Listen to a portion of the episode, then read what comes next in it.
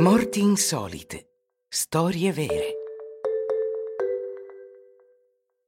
La statuetta della morte.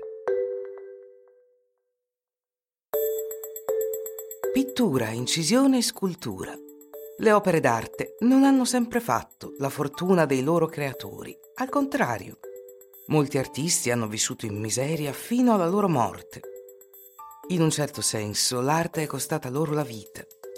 Questo è letteralmente quello che è successo a Ambroise Vollard, un ricco mercante d'arte. Ma come poteva immaginare che una statuetta di uno dei suoi scultori preferiti gli avrebbe spaccato il cranio?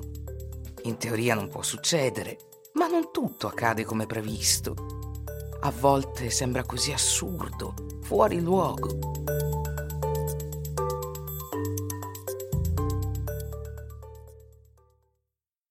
Ambroise Vollard è un audace mercante d'arte, privo di pregiudizi estetici.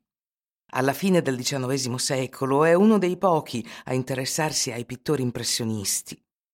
Nel milleottocentonovantacinque espone Gauguin, Van Gogh e Cézanne, che tutti disprezzano. Nel millenovecentouno espone per la prima volta un giovane pittore andaluso di diciannove anni, Picasso. Vollard espose anche Degas, Derain, Renoir e Matisse. Senza dubbio, Vollard è un grande visionario. Sa riconoscere il genio ovunque sia. Non si limita ai pittori perché la sua cerchia comprende anche scultori come Auguste Rodin e Aristide Maillol. Le sculture di quest'ultimo sono in legno, gesso, bronzo.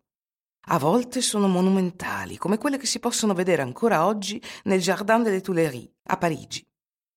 Il ventidue luglio millenovecentotrentanove, nel pomeriggio, Ambroise Vollard di settantatré anni chiede al suo artista, Marcel Zeyn, di portarlo a Tremblay sur Montreux. Ad Ambroise piaceva Marcel perché guidava veloce e bene. Ma quel giorno, vicino a Pont-Centran, in un posto chiamato la Maison Dubois, Marcel non è abbastanza attento. L'auto sfreccia sulla strada bagnata. Sbanda, si ribalta e finisce nel fosso. Il vecchio mercante d'arte ha in macchina alcune opere, tra cui un bronzo di Maillol. Sì, nel millenovecentotrentanove si va in giro così, con opere d'arte inestimabili fissate nella parte posteriore della propria auto. E il bronzo è pesante, soprattutto spinto dall'impatto di un'auto in perdita di controllo. La storia narra che la statuetta cadde sulla testa di Vollard spaccandogli il cranio. L'autista è solo ferito e sopravviverà alla commozione cerebrale. I soccorsi arrivano e trasportano il mercante d'arte alla clinica di Versailles, rue du Maréchal Gallieni. Nonostante le cure prestatagli, non riprende conoscenza e muore durante la notte, ucciso da un'opera d'arte. Per un esteta come Ambroise Vollard, che era vicino a tutti i grandi artisti del suo tempo, esiste una morte più appropriata.